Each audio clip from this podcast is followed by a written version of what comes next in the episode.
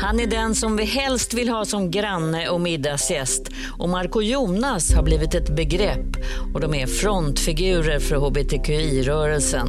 Och därför slog nyheten om att de separerar efter 37 år ner som en bomb. Här är Mark Levengood. Mark William Levengood Född 10 juli 1964 på en militärbas i North Carolina i USA. Hans pappa Joseph var amerikansk marinsoldat och när han åker till Vietnam flyttar mamma Anja tillbaka till Helsingfors med sönerna Mark, tre år, och den äldre brodern Steven.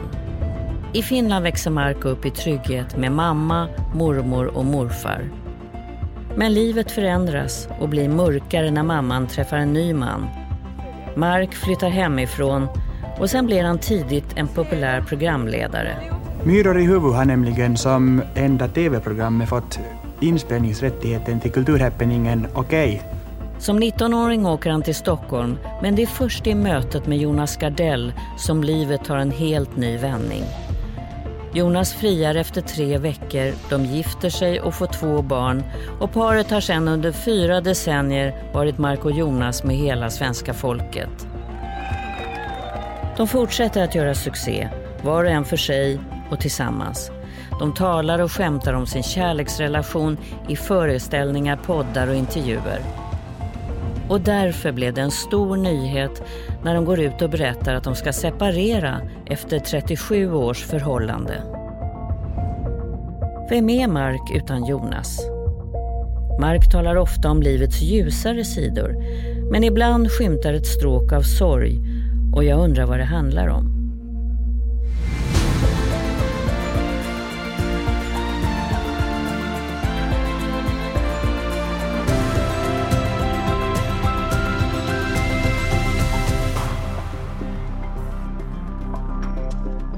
Välkommen hit, Mark Levengood. Tack Malou från Siverts. Trevligt att ha dig här och du är elegant som du ofta är. Tack. Ja. Du, eh, min första fråga egentligen till dig är, vad är den största missuppfattningen om dig? Mm, att jag skulle vara mesig, tror jag. Mesig? Mesig, jag. Mm. Alltså folk tjatar alltid om att jag är så snäll och det försöker jag vara. Men däremot är jag ganska bestämd eh, i hur jag vill ha saker och ting. Alltså framförallt i mitt, mitt arbete. Eh, jag kom till en sån plåtning, alltså stillbildsplåtning som jag alltid har avskytt. Och han hade plockat fram ett Muminhuvud på några lager och sa att jag ska ta en bild när du har det här huvudet på dig. Och jag sa att nej, jag vill inte sitta med ett Muminhuvud i studion. Och så vill du inte? Så nej. Alltså, och du som verkar så trevlig på tvn, så jag, var jag vill ändå inte sitta med ett, med ett mummenhuvud i studion. Så, så att jag, jag, går liksom, jag går inte med på saker som jag inte vill gå med på. Men du, vad, är, vad är, ligger i ordet mesig? Mesig är att man inte kan stå upp för sig själv eller vad man vill. Mm. För mig. Och snäll? Snäll är att, att om man behandlar andra människor snällt så blir man själv snällt behandlad. Det vill säga försöka vara vänlig. Och det funkar? Ja, det funkar jättebra. Mm. För du har sagt att jag är snäll och det är ganska ytligt, Jonas är god. Ja. Jag har aldrig tänkt på skillnaden. Det är jättestor skillnad. Det är stor skillnad? Snäll, alltså, snäll det är samma som att vara artig, eh, men det är yta. God, det är liksom att man har en stark moralisk eh, kompass mm som ibland kan göra, tvinga en att fatta väldigt obekväma beslut. Men har inte du det? Um, jag har en jo. känsla av att du ofta står upp för saker. Jo, jo, jo det, gör nog, det gör nog på det viset, men, men Jonas kan liksom mycket djupare än jag fundera på att vad är det korrekta att göra, vad är det moraliskt korrekta att göra mm. i den här mm. situationen. Så jag, jag flyttar mest med, liksom att i vardagen. Sådär. Du, det kommer en bok yep. eh, i maj nu och mm. eh, den handlar om eh, vänskap, men den handlar också om din uppväxt. Mm. Och mm. Eh, du har en väldigt speciell uppväxt. Ja. Eh, blandad, eh, det amerikanska från pappa, finlandssvenska från mamma och så fin, det finska som naturligtvis fanns där också. Ja, det, Motvilligt i början, för du fattade ingenting. Det finska var ju för mig en ett mysterium. Alltså, engelska var vårt modersmål när vi kom till Finland. Min familj är finlandssvensk, så det lärde mig tala som jag gör nu ungefär. Och det är också en väldigt finlandssvensk kultur. Finska var ett språk som andra pratade, men jag kände ingen som kunde prata finska. Så jag var tvungen att lära mig finska i skolan, vilket var ett galopperande helvete, mm. alltså från första klassen till sista. För det är så svårt. Och I Finland räcker det med att du blir kuggad i ett ämne så måste du gå med hela klassen. Så jag minns att vi, vi fick vårt uh, första finska prov när jag var nio år gammal. Och då fick jag vitsordet, uh, skalan går från fyra som är underkänt till tio. Och jag fick två minus. Två minus? Två minus. Och mamma ringde faktiskt min fröken och sa att ännu inte fyra det minsta du kan ge ett barn. Och hon sa att jo, men då måste han kunna skriva sin, sitt namn på rätt rad. du vet, alltså det var bara hebreiska för mig. Mm. Ju... du, det finns en hemsk historia som jag läste i någon av dina böcker. Att, att uh, redan tidigt när du var ganska liten så fick du gå i, på finsk dagis. Ja, gud, hemskt. Det var, det var så Den här hem, lådan. Jo, nej, nej, men det finns en ännu värre historia. Okej, okay, den, ännu värre. Eh, min eh, mamma fick för sig att sätta in mig i ett finskt kristet dagis. För att de ville banka in lite gud och lite finska på samma, tid, samma gång. Liksom. Och jag var som ett ufo, jag förstod ingenting. Och så hade vi, vi hade två, två fröknar som båda två, ja, de var, jag tror de var döttrar av Satan. faktiskt. De var, de var otroligt vidriga. Och, och varje lunch, det var korvmacka, det var knäckebröd med korv på. Varje lunch slutade med att eh, de stod och skrek åt mig. Alla andra gick och lekte. Och de haggorna stod och skrek och skrek och skrek. Alltså de var så röda, de var så upprörda och de var liksom svettiga i tinningen för de var så arga. Och jag fattade inte vad de ville. Jag kunde jag försökte tänka ut olika saker, men fattade inte. Hade jag pratat, men fick, man fick prata. Alltså, jag förstod inte alls vad det handlade om. Sen fick vi en hjälpfröken efter någon vecka som kunde lite svenska. Och så sa hon att jo, fröknarna är arga för Mark äter först upp korven och sen eh, knäckebrödet. Och det visade att kristna sättet var att man skulle äta upp knäckebrödet och korven samtidigt. Och när jag, fick, när jag fattade varför, jag blev så arg. Alltså jag kände mig så fruktansvärt kränkt. Så jag gick in på toaletten och låste in mig. Och där hade vi 13 små tandborstglas så här. Och jag tog fram snoppen och började kissa. Och jag kissade ner liksom alla 13. Liksom det bara dröp kring dem alla. Och när jag var färdig så hade vi en affisch som handlar om handhygien och till och med den lyckades jag klistra mot väggen innan jag var färdig. Och eh, sen hörde jag att eh, Sen hörde jag att mamma hade kommit, för fröknarna stod och bankade och skrek utanför, men de kom inte in. Men sen hörde jag att mamma kom och då öppnade dörren och hon frågade vad som hade hänt. Och jag berättade. Och mamma blev också jätteupprörd, för, och mina vägnar faktiskt. Och, då sa hon, och dina vägnar, hon stod på din sida? Ja, det gjorde hon. Ja. Och då sa hon att eh, Mark kommer nog inte tillbaka hit. Och då sa de här fröknarna att nej, han är inte välkommen, för jag hade fått sparken från, från lekskolan. Det var, det var en hemsk historia. Och så gick du och mamma så gick vi hem. hem och, och, och mamma, mamma höll helt på mig. Hon höll var... på dig. Du har berättat så många historier. Vi har ju träffats du och jag tidigare. Och, eh, mm. Din mamma, det är dråpliga historier. Hon, hon, har ju också ett sätt att berätta historier som är eh, väldigt mycket något du har ärvt, får man en känsla av. Ja, så är det, väldigt ja. drastiska och mycket humor. Men nu är hon död, din mamma, sedan tre år tillbaka. Mm. Och om jag har förstått eh, saken rätt så berättar du nu i din bok här om saker som du egentligen kanske inte har kunnat berätta tidigare jo, om din mamma. det är sant. Eh, vi hade en överenskommelse att så länge hon levde så fick jag hålla mig till det mer underhållande. Eh, men, men efter hennes död så var jag fri att berätta om hur det hade varit liksom på alla nivåer och också berätta om hennes alkoholmissbruk. Mm. Eh, och det gör jag i boken nu. Att mm. jag liksom, för det är ju, är något som kommer att prägla min uppväxt väldigt mycket, också mina syskons uppväxt. Som ni av lojalitet inte har pratat om? Jo, alltså, som, man, som man inte gör. Eller som man, man är gör. så lojal ja. som, man, som barn. Men om du... man, man är lojal, men man är också medberoende. Det är mm. ju det. Alltså... De eh, mörka sidorna av att vara barn och vara medberoende och växa upp, mm. så hur var det? Om vi börjar med medberoendet. Eh, så dels är det väldigt starkt fortfarande i Finland. Och jag tror att man måste förstå att har man en aktiv alkoholist i, i familjen, så den naturliga instinkten är att sluta sig, skydda sin familj, försöka låtsas som om det inte existerar, ingenting är fel. Och det lyckas ju aldrig. Det är klart att grannar, mm. arbetskamrater, alla säger att någonting är fel. Liksom. Men det är, för, det är ju av kärlek, det är för att man vill. Men småningom så dras man in, eftersom en alkoholists största och främsta passion är spriten. Det är en kärlek som går över allt annat, så länge alkohol, alkoholismen är obehandlad. Eh, och då dras du in i den människans spel som en bricka och en förutsättning för att den ska kunna fortsätta dricka. Så därför är det extremt viktigt att man lyckas bryta ett medberoende. Mm. I vårt fall, alltså när jag var liten så när vi bodde i Amerika, det är så lite minnen av när vi bodde hos mormor och morfar, det var de ljuva åren av min barndom, eh, då var det inga problem. Småningom så gifte mamma om sig, vi hamnade i en förort som heter Gäddviken. Och det var då jag började märka att eh, när jag kom hem från skolan ibland så mamma stod vid fönstret och hennes ögon var lite glansiga.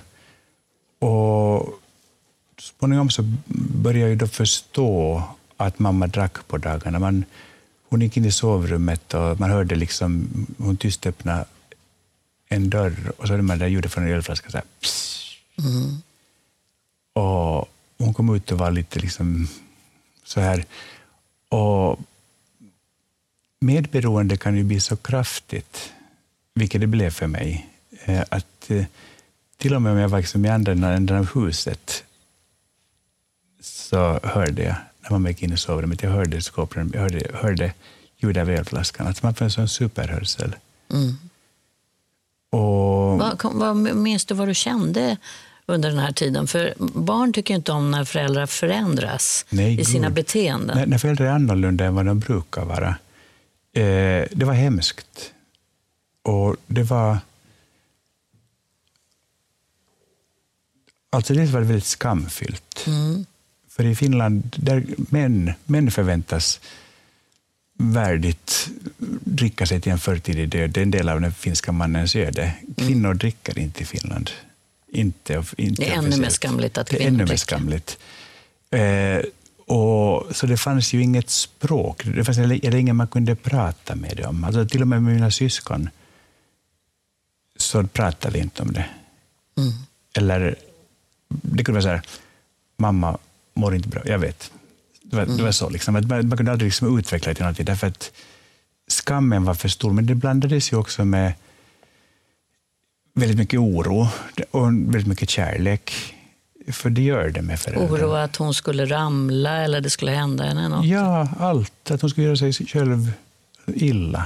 Mm. Var... Men hur illa var det? Var hon full så att du var tvungen att ta hand om henne? Ja, hon låg ofta och sov eller slocknade någonstans. Mm. Ibland var hon ute och irrade lite halvklädd.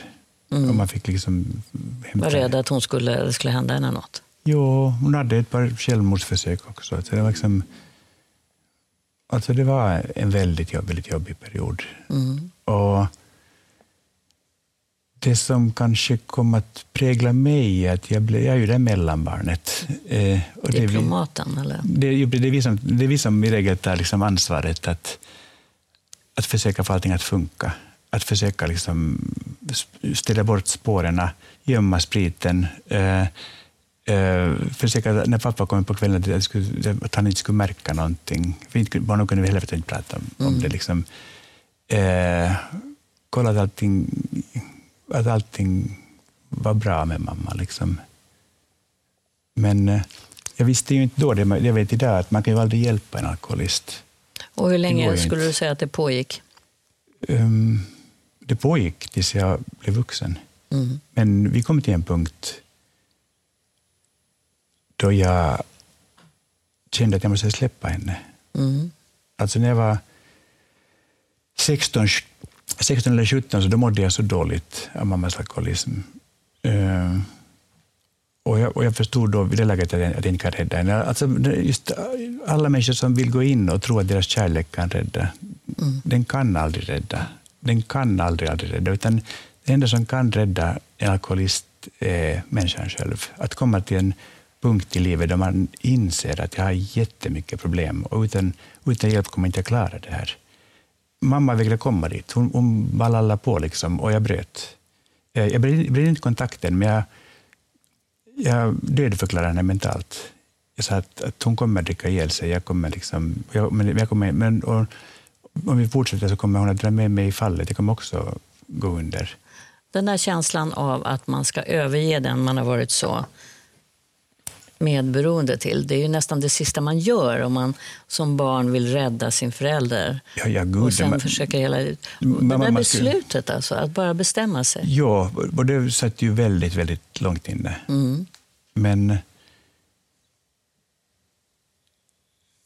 Men alltså... Du vet, man blir också väldigt utmattad. Mm. Jag kom, jag kom ut från min barndom när tonåren och var väldigt trött. Eh, och hade liksom inte fått möjlighet att fokusera på det jag borde göra, typ skola och sånt. Liksom, för det var för mycket omkring. Ehm, och eh, det var, alltså när det kommer till en fråga om liv eller död, så får jag tänka, vad skulle min friska mamma vilja? Och hon skulle inte vilja att jag går under med henne. Jag minns att det var i de tankarna jag hamnade.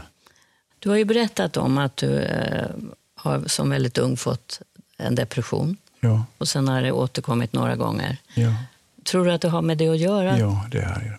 Det har, det har med det att göra. Men alltså, alltså, eh, inte på det viset att inte på det viset att jag inte ska bear, behandla, bearbeta liksom mitt medberoende.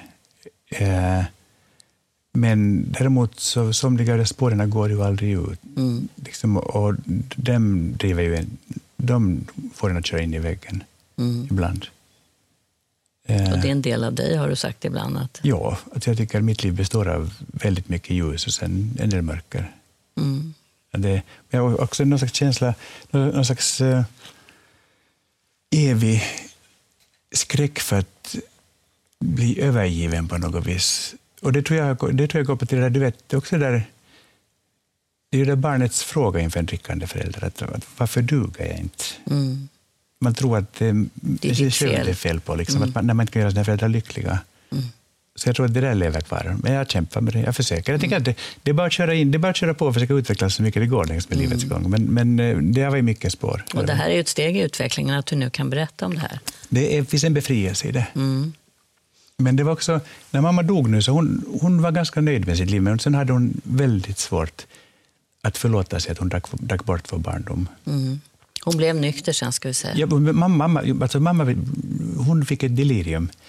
Eh, och jag fångade upp henne på sjukhuset och tog henne raka spåret till Nämndemansgården som är så här hardcore behandlingshem.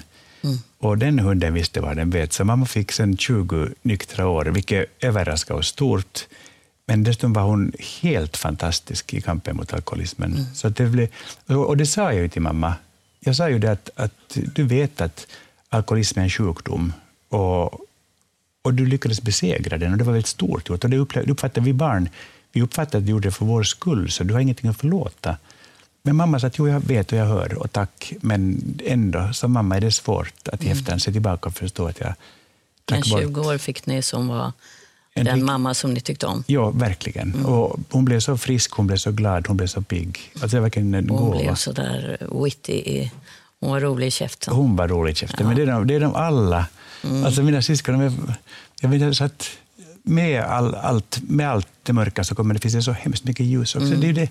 det, är ju det liksom. Men det men jag är otroligt lycklig att mamma blev nykter innan hon dog. Och att hon, därför att man, då fick liksom, det komma till ro på ett bra sätt. Ett poddtips från Podplay. I fallen jag aldrig glömmer djupdyker Hasse Aro i arbetet bakom några av Sveriges mest uppseendeväckande brottsutredningar. Går vi in med hemlig telefonavlyssning och, och då upplever vi att vi får en total förändring av hans beteende. Vad är det som händer nu? Vem är det som läcker? Och så säger han att jag är kriminell, jag har varit kriminell i hela mitt liv men att mörda ett barn, där går min gräns. Nya säsongen av Fallen jag aldrig glömmer på Podplay.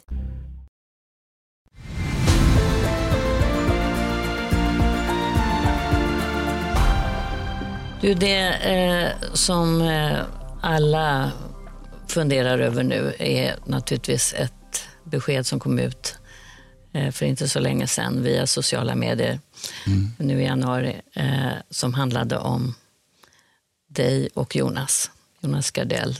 Efter 37 år så berättar ni att ni ska separera. Separera, ja.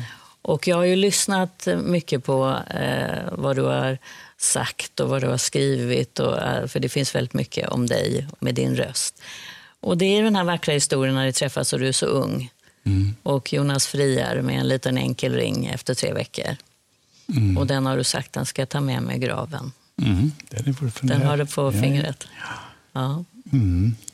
Men ni ska separera. Och jag, jag vet inte, jag träffar folk när jag skulle berätta att jag skulle träffa dig. De säger hela tiden, men hur är det möjligt? Och de är så upprörda och ledsna.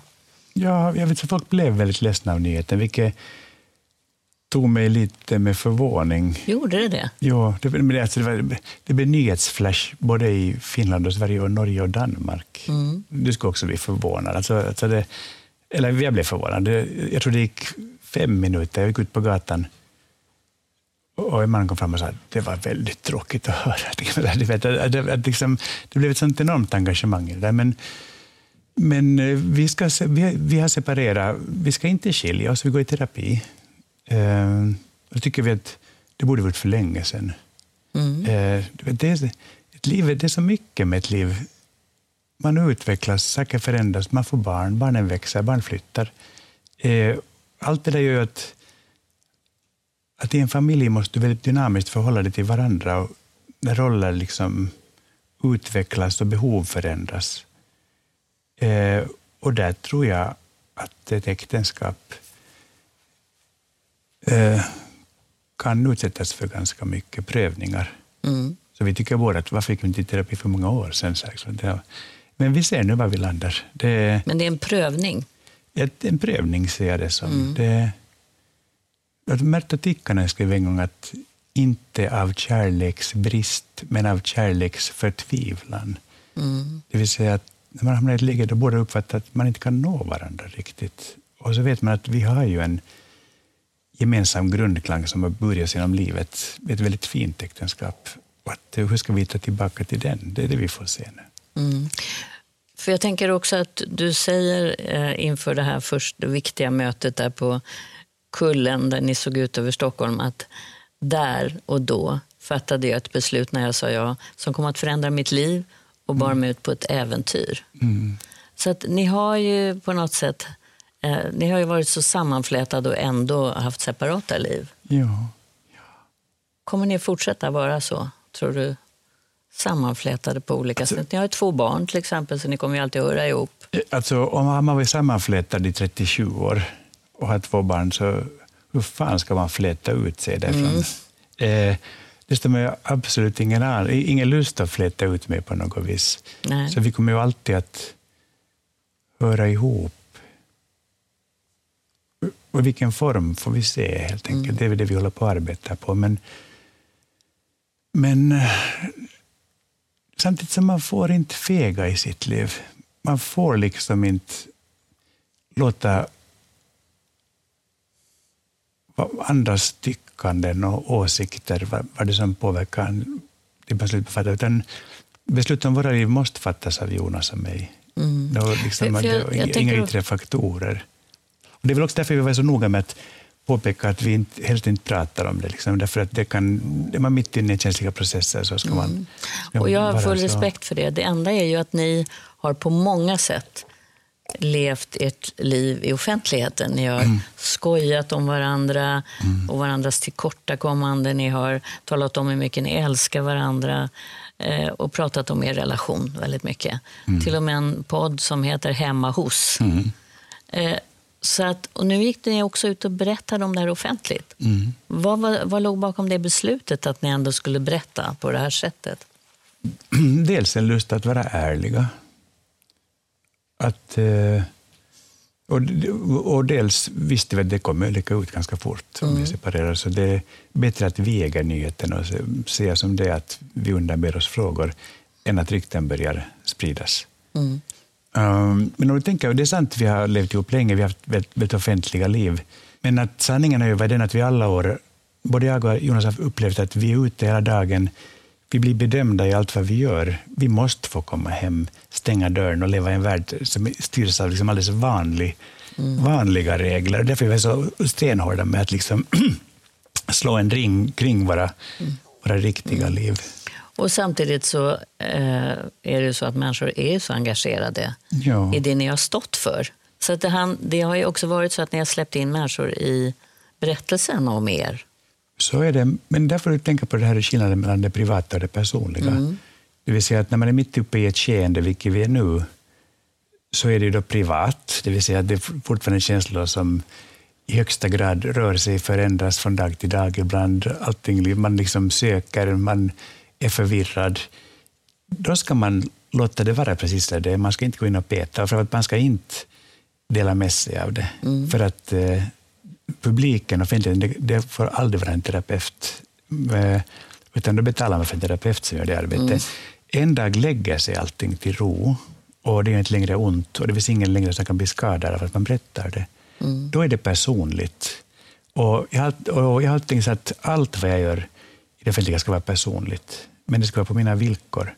Så att jag fick ju en gång ärva det där jättestora huset i Saltsjöbaden. Ja, det är en Och- otrolig historia. Som, Ja, det är ju en otrolig historia. Och folk var på mig som galna. Jag, kände jag beslutade mig som en mussla. Jag tänkte nej, nej, nej, nej.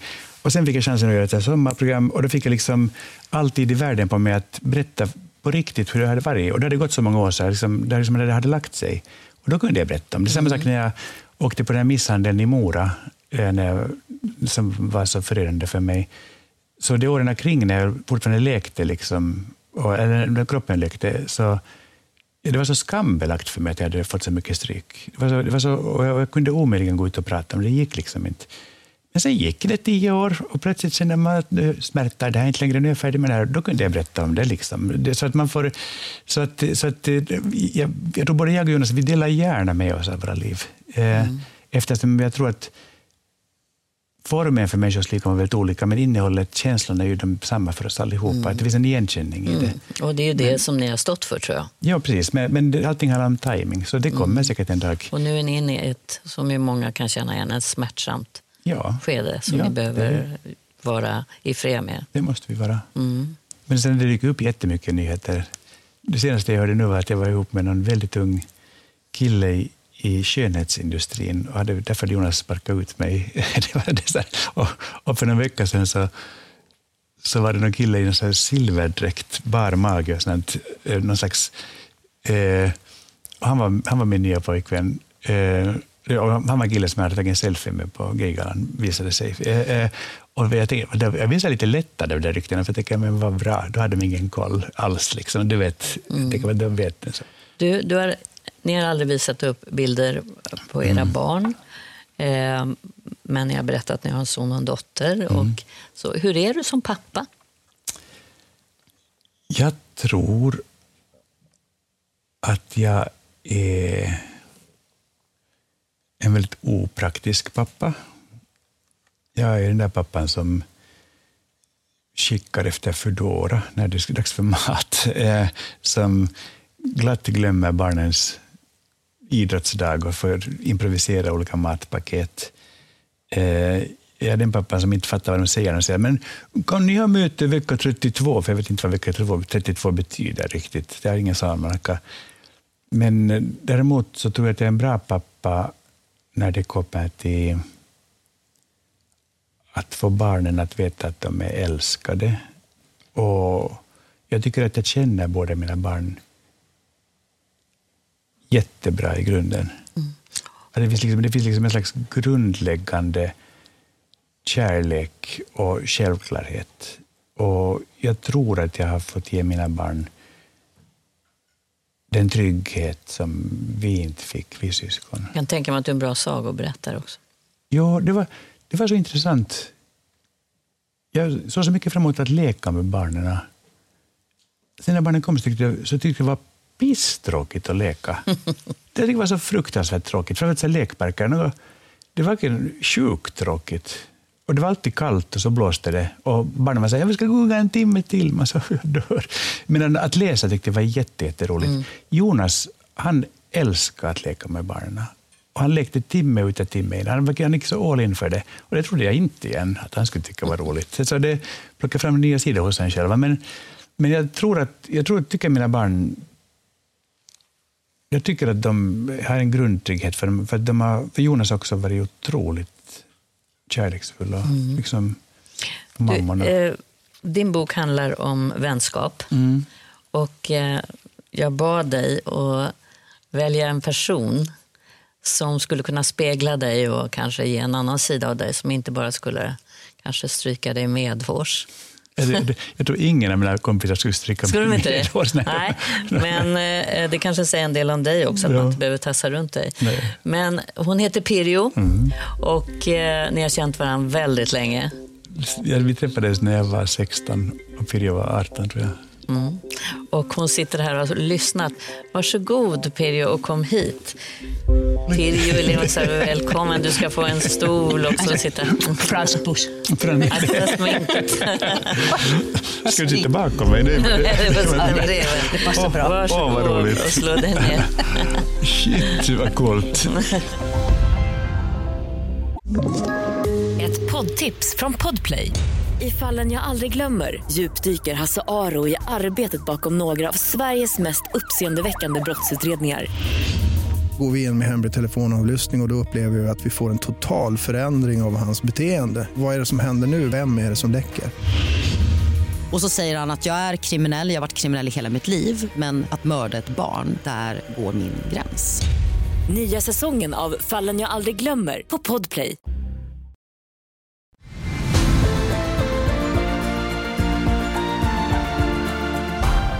Ja, välkommen hit Pirjo Lekmosalmi. Tack. Och det är ju så att ni har känt varandra väldigt, väldigt länge. Mm. pratade om att du och Jonas har känt varandra i 37 år, men hur länge har ni känt varandra? Eh, 40 någonting. Eller 40 någonting. Ja. Ja. Och eh, hur träffades ni? Det var så att jag gick på förberedande konstskola i Karis. Och då delade jag lägenheten med Juha, som var Marks pojkvän då. Och sen till slut träffades vi. Jag skulle åka till Helsingfors till dem. Och då var de på Viking Line-terminalen, eller Silja Line. Han hade ros med sig. Hade och, ja, och sen var det så skitskraj för att träffa mig. Ja. Därför att du trodde att eh, jag var en sån där riktig grym finsk kärring. Jaha, okej. Ångest. det har Juha berättat för mig. Det kan nog hända. Jag är jätte, Okej. jättenervös. Ja. Och så Men att du, sen dess, så fick du en ros. jag fick en ros. Jag var nog också nervös för att jag visste hur viktig du var för Joha. Du vet, så man vill ju... Ja. Man vill ju när man, när man är så här sjukt kär i någon så vill man liksom att kompisarna också ska gilla en. Jag ska Eh, säga också om dig att du har bott länge i Sverige. Du har bott hur länge, många år? Ja, sen 81. Ja. tror jag. Ja. 80, Och 81. då har du jobbat och jobbar fortfarande eh, som eh, på Operan. Ja. Du hjälper människor med deras röster. Du har röstmassage kan man Ja. säga så. Voice massage och sen eh, vanlig massage Ja. och lite, vad kan man säga, mobilisation kallas Ja. det väl numera. Du, eh, vad skulle du säga om du skulle beskriva Mark? Mark är egentligen, här påstod han, han är inte så snäll eller något sånt, men det är han. Han är blåögd fin pojke. kan man nog säga. Du Han sa- är sån som det ser ut. Så och sen det- kan det vara svåra liksom, men, tider. men du sa till mig i telefon att jag är skitförbannad på att han är så snäll. Jo, av och till ja. Ja. Därför Vad är det du blir arg på? Man kan känna att ja, folk har kanske försökt utnyttja eller liksom... Men det går på något sätt, det går inte ens in när de försöker utnyttja. Och då blir jag butter. Så du är egentligen inte arg på Mark utan du är arg på de som försöker utnyttja honom? Nej, lite på mark när han Okej. inte säger ifrån. Okej. mm, men jag är dålig på att se från, det är sant. Du är dålig på att sätta gränser. Ja. Ja. Och, och sen jag säga om det där med att bli utnyttjad, så visst, jag förstår precis vad du menar. Och, eh, men, men det har nog också på det viset lite ett val. För jag tänkte så att, att det är roligare att gå genom livet och ändå tänka att folk vill väl, än att tänka att de inte vill det. Alltså, I Finland vi är det där misstänksamma, att vi misstänker att alla, att alla ska ha en agenda. Livet blir ju sjukt tråkigt. Och så betänker mitt liv, Visst, jag har åkt, visst, jag har åkt på massa, du vet, jag har åkt på massa pumpar och blåsningar. Ja, eh, å andra sidan har jag ju också fått det där huset i Saltsjöbaden. Liksom att, att det, det, Den historien kanske inte alla känner igen, men det var en man som hade ett jättestort och fint hus som såg dig som programledare vid femman. Precis, precis. Och, Och ty, tyckte så jag hade snygga slipsar. Han tyckte du hade snygga slipsar. Så, så fick jag ärva hans hus, ett gigantiskt Så- hus. Ja, men det är ju som en saga. Ja, det, det, det, det är som jag sa, och det händer ju. Alltså, och, för, och för mig hänger liksom allt det där ihop på något vis. Att det, you gotta give a little, take a lot, uppenbarligen. Så det, så, så att, och livet, framförallt blir livet mycket, mycket roligare, tänker jag. Men, men för att du är ju också öppen som få. Nu, nu, nu, nu får jag berätta om Pirjo. Nu ska vi Nej, få nej, någon pir.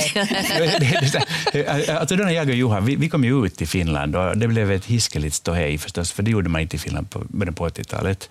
Och alla bara skrek och bråkade och det var väldigt liksom, hetsigt och jobbigt. Och då skulle vi träffa Pirjo på ett café och så kommer Pirjo och så säger han så här Ja pojkar, för er så provar jag på det där lesbiska i natt, men det var fan inget för mig, ett jävla bläddande. Inte helt håll på de där orden. men- och jag tycker, och det var så sjukt solidariskt gjort. Det var, så, det var så mycket kärlek i det. Det var så mycket liksom, fan anamma. Eh, Så jag, jag har alltid älskat Pirjo för det.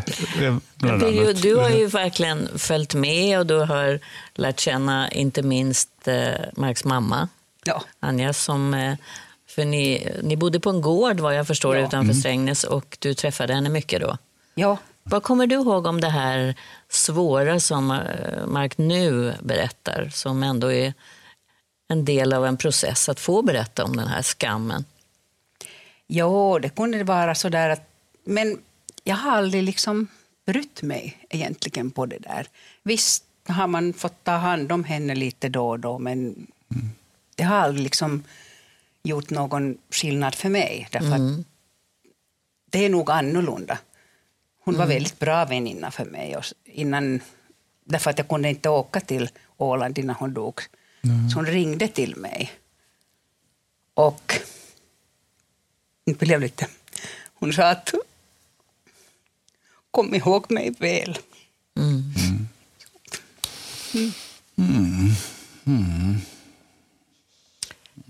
För det är också så som Mark säger att det var ju 20 väldigt bra år där hon fick visa Ja, vem oh hon ja. verkligen var. Sen när hon var där på Uppsala, Ja. på AA liksom, och vi åkte och träffade henne Ja, där. Och, Det det var så, an, det var så ja. anhörigvecka. Jag tror jag tror man Ja. har lagt ner, ner den nu, men den var jobbig. För, för man, man skulle sitta och konfrontera. Det var, alltså hela gruppen var samlad. Man skulle sitta mitt emot sin mamma och skulle berätta uppriktigt hur det var för henne att vara son till en alkoholist. För det är Nämndegården som är ett ställe där man... Ja. Men det- Och, ja. och det, var, det höll på att slita hjärtat ur kroppen på mig. Det var så hemskt. Men eh, det, var funkar, ju- det funkar ju sen. Alltså, mamma blev nykter. så att, eh, men, men du har ju också det, alltså som, som vän, det är ju annat. Alltså, du såg ju också mammas alla bra sidor. För det var så att tider på Ja. dygnet när hon var nykter. Liksom, och då var hon ju... Ja. Ja. Då var hon liksom, alltså hon var en underbar människa. Det inte, Jag har pratat om två svåra saker. Eh, också den eh, separation som, eh, som nu hela svenska folket verkar sörja väldigt mycket. Du känner ju också eh, Jonas väldigt väl Ja. och är vän med honom. Blev du förvånad? Ja, kan man nog säga. Mm. Jag blev det. Jag fick veta det tänkte man, från Jonas. Och det var bara sånt, okej. Men eh, det är något sånt som... Ja, jag är själv skild, så att jag vet. Men att fortfarande bra vän med min ex och sådär. Och, Så att, men eh, jag tror att eh, i långa förhållanden, jag tror att då kan kärleken ändras till en annan typ av kärlek. så kan det vara. Och den liksom blir kvar i alla fall någonstans. För ditt ex bor, hyr hos dig, är det inte Ja, så? precis. Han hyr min lägenhet just Är nu. det sant? Ja, en kort stund när jag är- är hos nya gubben. Då. Ja. Eh, vad skulle ni säga att er vänskap har betytt? Alltså, Pirjo var så viktig för mig. Det var tack vare Pirjo jag hamnade i Sverige överhuvudtaget. Precis. För att Pirjo jobbade på sjukhus, på Farsta sjukhus, var ett långvårdssjukhus. och sa kom hit, ni drar in mer pengar här än för vi höll på att svälta ihjäl i Finland, jag och vi hade ju inga pengar, vi bara åt kål. Kommer du ihåg, vi åt kålsoppa, vi åt kål, kål, kål, för det var det billigaste. Vi var så anemiska och, Och magra. Och, och potatis, ja precis. Gud, vi var så magra. Och så tänkte vi att om, om vi jobb, sommarjobbar i Sverige så kanske vi överlever en vinter till. Så, och så minns jag att du hade pratat med mig i förväg på första sjukhus. Så, nio kom båten i hamn och tio var vi på Farsta sjukhus och tio över tio gick ut på avdelningen i, i sån rock. Så att liksom, alltså efter en timme och tio minuter Så i det nya jobb. landet så hade jag jobb. Och, och, de, och jag var så vad ska jag göra? Ah, du lär dig. Jag var sjukvårdsbiträde. Det var liksom, man lärde sig. Då men- gick man bredvid. Ja, ja. Och han lärde sig av dig. Ja, det var bland annat av det. Ja. Ja. Mm. Och det, var, men det var mata, det var tvätta, det var toalett, det var allt sånt där. Liksom. Det, det lärde mig ganska Det var oerhört bra jobb tyckte jag. Man, det var- man, tjänade ju inga pengar, men shit vad man lärde sig om människor. Man tjänade mera pengar än i Finland egentligen. Det är sant. Ja, Får jag fråga, du är ju finsk, jag är finsk. med Ja. finska som modersmål. Ja. Och eh, det är ju inte du, Mark. Du är Finlands. Fin- Han är Finlandssvensk. finlandssvensk. Ja, och, och vad är, om jag frågar dig, vad är den stora skillnaden? Du sa, att, du sa bland annat mig så roligt att ni har surat i flera hundra år för att ni... Ja, men jag menar liksom, eh, de är finlandssvenskar. Finland var, ja, 1500-talet under Sverige. Mm. Och det är fortfarande kvar några finlandssvenskar. Du ser oss på det så att eh, viset. de finna kanske är långsinta med så att det tar några hundra år innan det börjar jämna ut sig. Ja, nu tänker jag så. Men, men, men, men, men, Nej. men, men jag, tänker mig så att vi, vi, vi har ju inte... Alltså genetiskt så är vi samma som alltså finländare. Vi, vi, har ingen, vi har ingen genetik, ingen DNA som skulle vara svenskt. Så att vi, och, och man, man kan följa oss nog till 1100-talet som en Det är egen grupp. Så det, är, det är språket, men kulturen är också lite olika. Ja. Vi är väldigt artiga och vi är väldigt så här, om oss och kring oss, men finnarna är mycket rakare. Så liksom, så är liksom, Det är lite mer svenskt. Ja, ja, ja, ja. ja, ja, ja fast, fast vi, är, vi, vi är artiga så här, in till idiotins gräns. Alltså, du, du minns min moster i Åbo? Ja. Det, det var, alltså, jag, jag skulle besöka Åbo och, och så, så ringde jag min moster och sa men jag ska uppträda på teatern, så om jag får så bjuder jag gärna dig och morbror på, på middag. Och hon sa ja, jag kommer gärna, men, men, men min man han kommer inte, men jag kommer. Så men säg att han också kommer, vi ses så sällan. Nej, han kommer inte, men jag kommer. Men, sa, men varför kommer inte han? Ni är ju pensionärer. Liksom. Och så nej, nej, nej, nej, nej, för han är död. Och jag sa, va? Vi är en jätteliten familj. Mamma, mamma har ju bara ett syskon. Liksom. Eh, Och jag sa, men är han död? Ja, han dog i januari. Så, men nu är det april. Liksom. Eh, Begravningen då? Nå, vet du, jag begravde honom, det hör ju till. Och jag sa, men hans kompis har jag inte sagt till dem heller. Och sen när man frågar att varför har du inte sagt att din man har dött? Då svarar hon, det här är för mig i Svenskfinland, det är, hon säger så här, jag tycker inte om att ringa med sådana tråkiga nyheter. Oj, oj, oj. Att, vet, att, att, att vi, liksom, vi biter oss i svansen för att vi vill inte att det ska bli obekvämt eller tråkigt eller jobbigt. Liksom. Och så, såna, såna är vi väldigt mycket. Och såna är jag också väldigt mycket. Ja, precis. allt Ja. En sak är säker, att vän, vänner är jätteviktigt och inte minst kanske om man kommer till ett nytt land, tänker jag, att, man, att det betyder så mycket. För det har gjort för båda två. Ja. Jag tänker eh, att jag ska fråga dig, Mark. Eh, är det någonting jag har missat som du skulle vilja tillägga?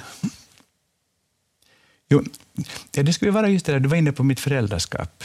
Och jag tycker att en del av mitt föräldraskap, vilket, vilket jag tror gäller alla föräldraskap, det är att försöka bryta gamla mönster.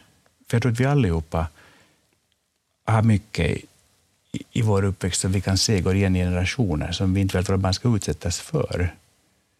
Och det är också ett sätt att mäta ett föräldraskap på, att lyckas man bryta de där lyckas, eh, är det här den generationen som får gå fri?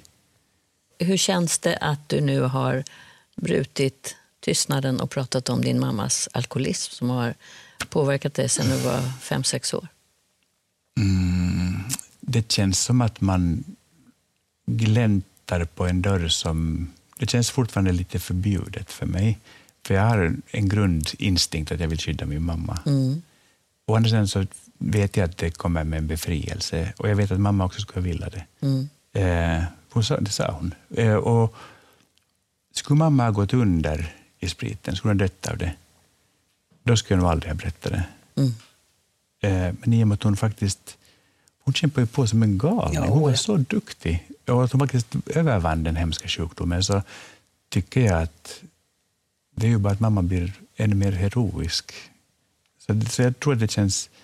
Om du frågar mig om en timme så var det lättare så, men just nu känns det som att nej, jag tror att det är bra. Vad bra.